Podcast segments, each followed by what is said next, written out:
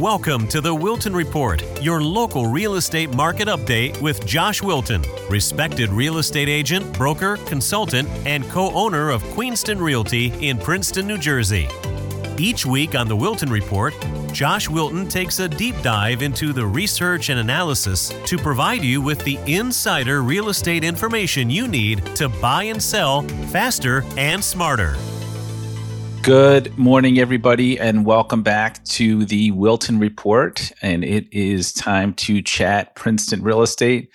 It's been an amazing couple of weeks in the market. It feels like every day there is new news, good, bad, and indifferent. Well, not really indifferent, just good or bad. And um, we're going to just kind of break it down and figure out what the deal is, uh, especially when it comes to Princeton real estate. We're going to talk a couple other towns too, but I will start by saying this. Um, there has never been a better time to be a seller than right now, especially in Princeton. Uh, we're going to actually allude to other markets, but again, I'm not a market expert in California. But in Princeton, I will tell you unequivocally, in my 20 years, there has never been a better time to be a seller. So if you're one of the two people that actually listen to this podcast, my advice is put your house on the market or call me and put your house on the market. But it is an unbelievable time to be a seller. We're going to go into the, some of the market conditions, but today we're just going to really talk about the amazing amount of news that has come down to pike in terms of real estate, interest rates, jobs, the whole shebang. So, but that being said, best time I've ever seen to be a seller. There's ever, ever, ever, ever, ever, ever. Okay, enough of that. So this was a headline in Bloomberg. Um, online, and buyers are flocking to New York City sub- suburbs. Too bad there aren't many homes to sell. How about like there's no homes to sell? There's like nothing on the market. So bidding wars abound in areas where demand outstrips supplies, even as some parts of the US grapple with a much slower market. All of this is true. Okay. This is a very fancy way of this headline saying real estate is local. What happens in California doesn't necessarily matter in New Jersey, especially in Princeton. So here is a screen grab of a website. Perhaps you've heard of it. It's called Facebook. This gentleman is called Alon Tabek. He's a loan officer. I work with him. Um, so these are the number of groups that came through individual open houses in these markets. So 90 families. And this is he posted this February 5th. This is like a couple of days ago. 90 families in Marlboro, 90 groups, because I don't think I'm allowed legally to say families, 50 groups in Freehold, 90 groups in Monroe.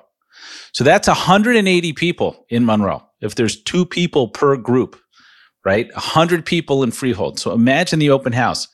I was at an open house at 23 Scarlet Oak in um, Montgomery Township, about two miles north of where we're sitting here on Nassau Street.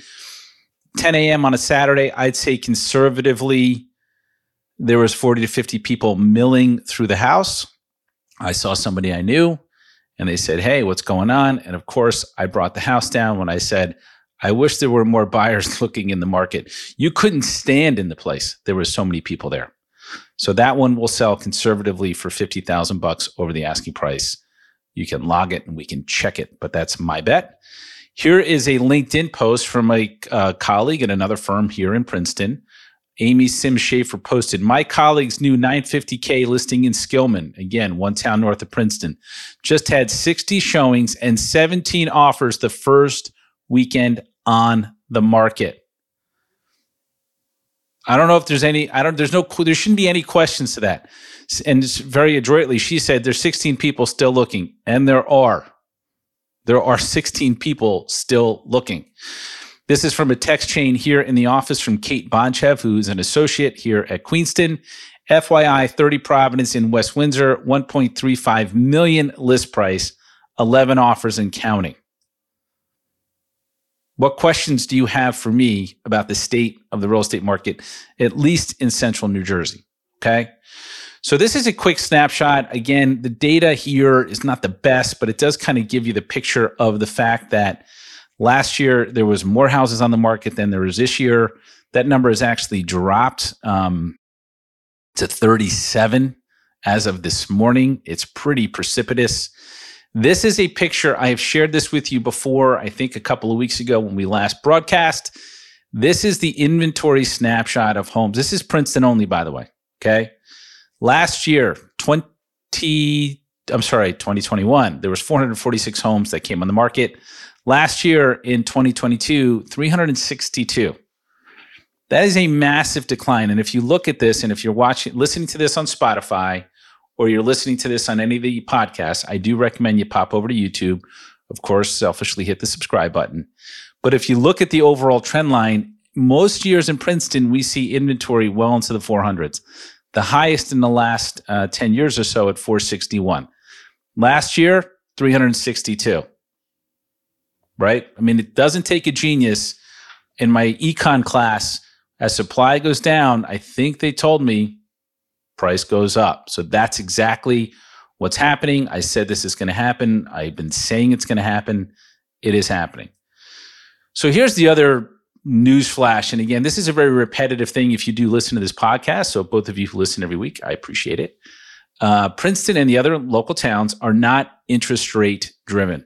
The real estate market is affordability affordability driven but it's not interest rate driven. I know it sounds like I'm talking out of both sides of my mouth. So here is a snapshot of the interest rates, right? So today's 30 year fixed. This was posted a couple of hours ago. Today's 30 year fixed average 6.45. Five days ago was 5.99. Like you couldn't, you can't make any of this up. There's so much uh, turmoil in the markets.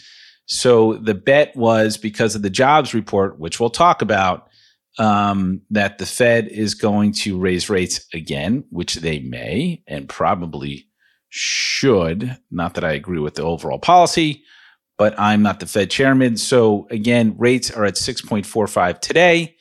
Tomorrow, the mortgage application index comes out. Um, we'll check that out as well.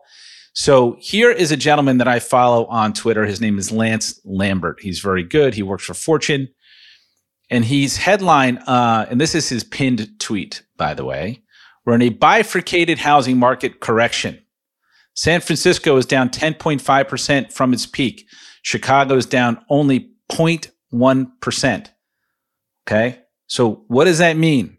Those are very fancy economic words for saying real estate is local. That's it. So when you look at the graph below it, yes, San Francisco, Seattle, LA are getting hit. The West Coast is definitely getting hit in terms of an overall correction.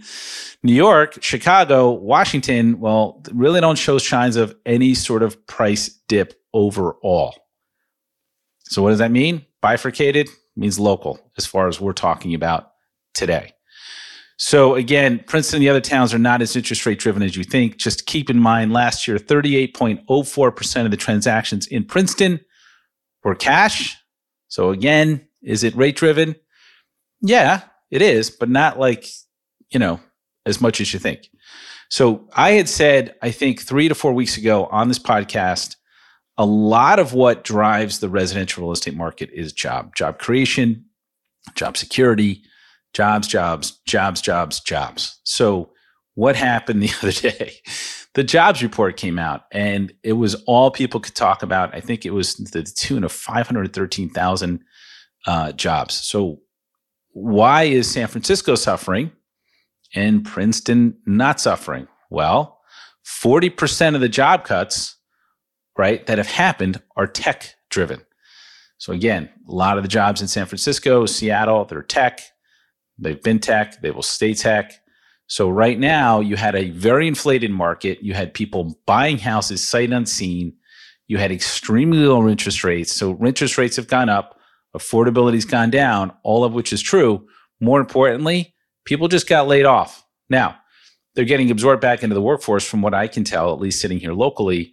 But that being said, if your if your colleague at your next cubicle just got laid off, do you want to spend a million bucks on a house? yeah, you know, I'm going to rent one more year. That's kind of what goes through people's head. So um, I think that's what's going to happen in San Francisco. The market will fix itself, and it always finds its own level. But you know, again, it's not so much rate driven as consumer confidence and ability to spend money. If you have a job and you're securing it, you're going to buy a house for your family because you and your wife are having a baby. Or if you have a job and you're getting divorced and you need a house, you're going to find another house for yourself uh, as well. It's just real estate is just a reflection of the life cycle. So, what does this all mean? Okay. if I had a crystal ball, it it's incredibly tumultuous, I think would be the word. Um, you are still seeing job cuts, right? Uh, interest rates are going up, but we have literally, when I tell you, hundreds of people looking at an individual home as it hits the market, at least in the central part of the state, and obviously in the New York suburbs. In talking to my colleagues in northern New Jersey, shelves are bare. Southern New Jersey, shelves are bare. So, what does it all mean? It means there's nothing on the market and supply is down, prices will continue to go up.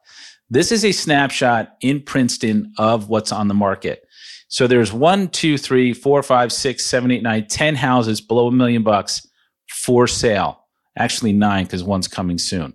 One's a studio for three hundred forty thousand dollars. So guess what? Not a lot of people living in that one. Brickhouse Road sold. And by the way, I'll bet you 50 bucks that sells for 50,000 bucks above the asking price. You have the same three as I showed you a few weeks ago in Coventry Farm. Honestly, those are looking more like a value than ever before. 40 North Harrison Street is a townhouse that just hit the market for $900,000. And then you jump to 164 Heather Lane, which was a house that had a fire and it's not habitable. 17 Madison, same thing. It's habitable, but barely. That's it. In the under million dollar market in Princeton, that's it. So, what does that tell you if you're a buyer? It's going to be incredibly competitive. What does that tell you if you're a seller? You can get top dollar for your property.